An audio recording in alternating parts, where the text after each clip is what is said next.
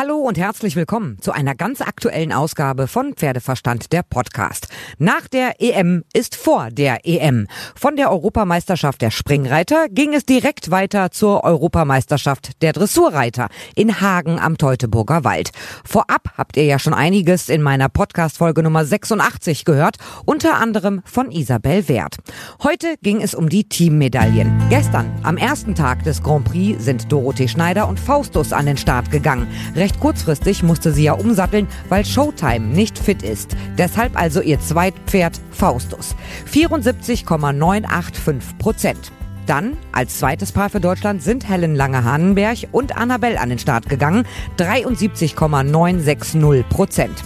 Und dann heute Isabel Wert und Weihegold 79,860 Prozent. Und dann unsere Schlussreiterin Jessica von Bredow-Werndl mit ihrer Dalera 84,099 Prozent. Damit war klar, uns ist das Teamgold nicht zu nehmen. Denn die britische Schlussreiterin Charlotte Dujardin hätte auf ihrem Gio über 86 Prozent haben müssen. Hatte sie aber nicht. Also Teamgold für uns, jetzt zum dritten Mal in Folge und insgesamt zum 25. Mal seit 1965.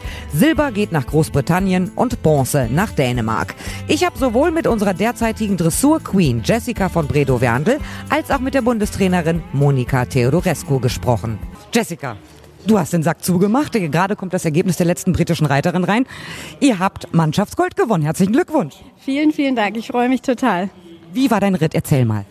Von der ersten bis zur letzten Sekunde war der Lehrer on fire und trotzdem hochkonzentriert. Das ist eine geniale Mischung, wenn ich spüre, wie viel Kraft sie hat und wie sehr sie sich konzentriert. Und das ist uns da wirklich von der ersten bis zur letzten Sekunde heute gelungen und es war ein mega Gefühl.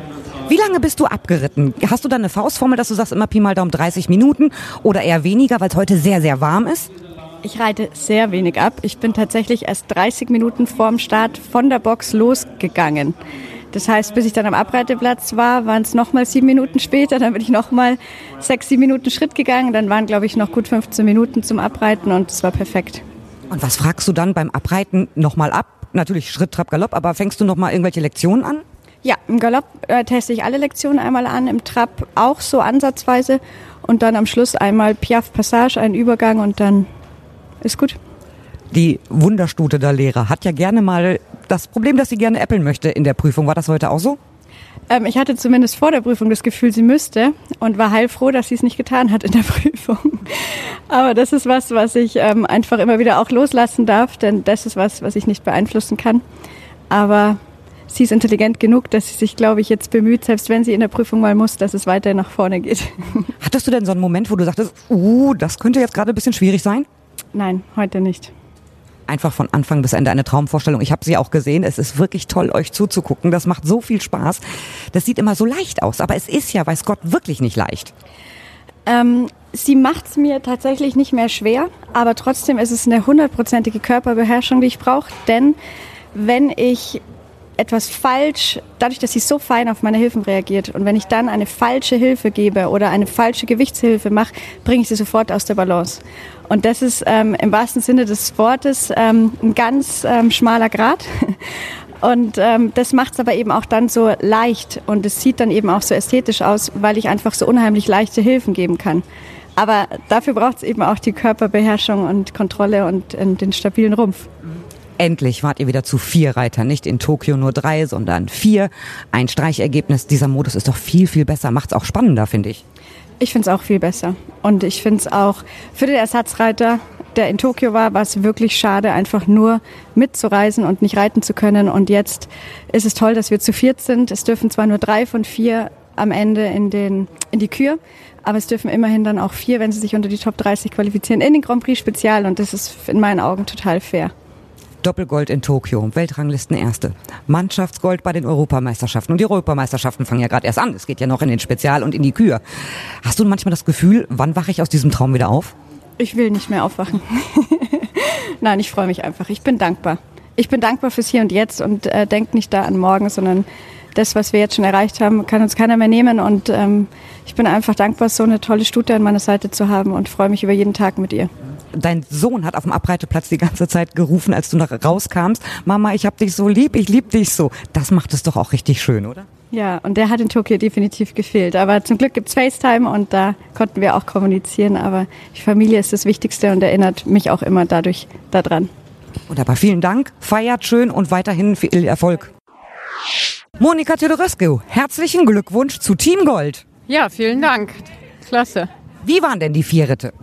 Ja, sehr gut. Ich bin super zufrieden. Äh, der Titel ist erfolgreich verteidigt.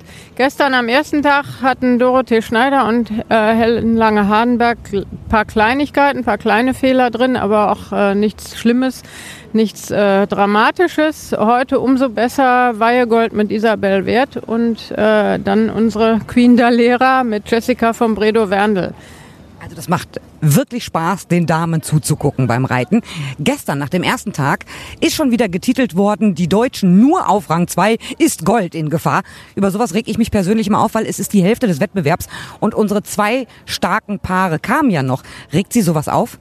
Nö, äh, gar nicht. Ich meine, es stimmt ja. Also wir, wir lagen äh, ehrlich gesagt an dritter Stelle gestern äh, hinter Dänemark und Großbritannien. Also das war Tatsachen. Also das war ganz ganz normal. Das äh, kann man ja auf dem Ergebniszettel lesen. Aber äh, das äh, macht mich nicht bange. Aber natürlich weiß ich auch, dass es konzentriert weitergehen muss und das haben wir heute wieder abrufen können. Wie groß ist denn Ihr Anteil an der Teammedaille? Die Damen trainieren ja oft zu Hause. Sie mit Sitz in Füchdorf haben ja gar nicht so alltäglichen Einfluss auf das normale Training. Äh, alltäglich nicht, das ist auch nicht nötig. Das sind alles Profis und jeder hat seinen eigenen äh, Stall, Turnierstall, Ausbildungsstall. Äh, aber nichtsdestotrotz besuche ich die Damen öfter und äh, auf Turnieren sehen wir uns natürlich auch häufig. Wie groß der Anteil ist, da müssen Sie die Damen fragen. Also wichtig ist, äh, dass der Titel erfolgreich verteidigt ist. Mhm. Isabel war ein bisschen unzufrieden mit ihrer Note, hat das kritisiert. Ich finde vollkommen zu Recht, weil sie sagt, sonst hätte sie immer über 80 Prozent gehabt, bis auf in Paris. Ähm, sehen Sie das ähnlich? Ja, ich muss auch sagen, ich meine, es war jetzt ganz knapp unter 80 Prozent und es war ein mini, mini, mini Fehler äh, in den fliegenden Wechseln. Ähm, aber äh, das Pferd war schon in sehr, sehr guter Form und äh, ich hätte sie auch über 80 Prozent gesehen. Nun ist es 79,8 irgendwas. Äh, das ist jetzt auch ganz knapp drunter, aber das Pferd ging wirklich überzeugend, fand ich, und Isabel hat überzeugend geritten. Also es wurde jetzt nicht äh, mit Noten hinterhergeworfen. Jetzt geht's ja noch, warten wir eben den Trecker ab. Jetzt geht's ja noch in den Spezial und in die Kür. Was geht denn da? Naja, beides äh, wird in der Einzelwertung entschieden. Also es gibt zwei Europameistertitel noch zu vergeben und äh, da gehen wir natürlich jetzt wieder auf Angriff, jeder für sich, aber trotzdem irgendwie als Team. Und äh, da schauen wir, was geht. Natürlich sind äh, die Briten nach wie vor stark, vor allen Dingen Charlotte Dujardin haben wir gesehen und auch äh, Dänemark mit äh, Catherine Dufour ist uns ganz nah auf den Fersen. Also es wird in jedem Fall spannend und ähm, wer fehlerlos bleibt, ist definitiv klar im Vorteil. Mhm. Was sagen Sie hier zur Kulisse? Ist schon ordentlich, was die Familie Kasselmann hier für die Europameisterschaften auf die Beine gestellt hat. Ja, das ist fantastisch. Also das ist deutlich mehr als ordentlich. Also das ist äh, wirklich ein ganz tolles Championat. Wir haben auch wieder Zuschauer und die voll mitgehen und unterstützen und äh, es ist eine tolle Stimmung und das Wetter spielt auch noch mit. Wunderbar. Ich drücke ganz fest die Daumen für die nächsten Wettkampftage. Bei den U25ern geht ja auch noch ein bisschen was. Ja, die sind gleich im zweiten Teil dran und da hoffen wir, dass es ähnlich gut verläuft. Ich drücke die Daumen. Vielen herzlichen Dank. Danke. Gerne. Also es geht bei der EM spannend weiter. Ich halte euch natürlich auf dem Laufenden. Es werden ja noch viele Einzelmedaillen vergeben.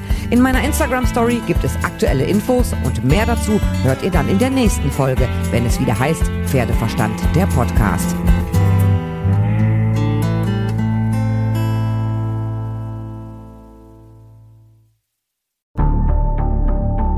Wie lange kann ein Mörder sein dunkles Geheimnis bewahren? Wann bekommen die Angehörigen Gewissheit und die Opfer Gerechtigkeit? Jedes Jahr werden bei der Polizei rund 100.000 Menschen als vermisst gemeldet. Drei Prozent davon, also 3.000 Menschen, bleiben länger als ein Jahr verschwunden. Einige werden nie wieder gesehen. Seit gut drei Jahren arbeitet die Polizei in NRW mit sogenannten Cold Case Units. Das sind Abteilungen, die wirklich nur damit beschäftigt sind, Mordfälle zu bearbeiten, die teilweise seit Jahrzehnten ungeklärt sind. Ich bin Mike Mattis, Radioredakteur und News Anchor und ich spreche mit Ermittlern über diese Fälle. In meinem Podcast Licht ins Dunkel, Cold Cases und ungeklärte Vermisstenfälle von hier beleuchten wir gemeinsam mit Profilern, Staatsanwälten und Mordermittlern Cold Cases und ungeklärte Vermisstenfälle aus ganz Deutschland. Immer in der Hoffnung, dass Angehörige endlich Gewissheit und die Opfer Gerechtigkeit bekommen. Licht ins Dunkel. Cold Cases und ungeklärte Vermisstenfälle von hier. Eine Produktion von Mike Mattis und der Podcastfabrik.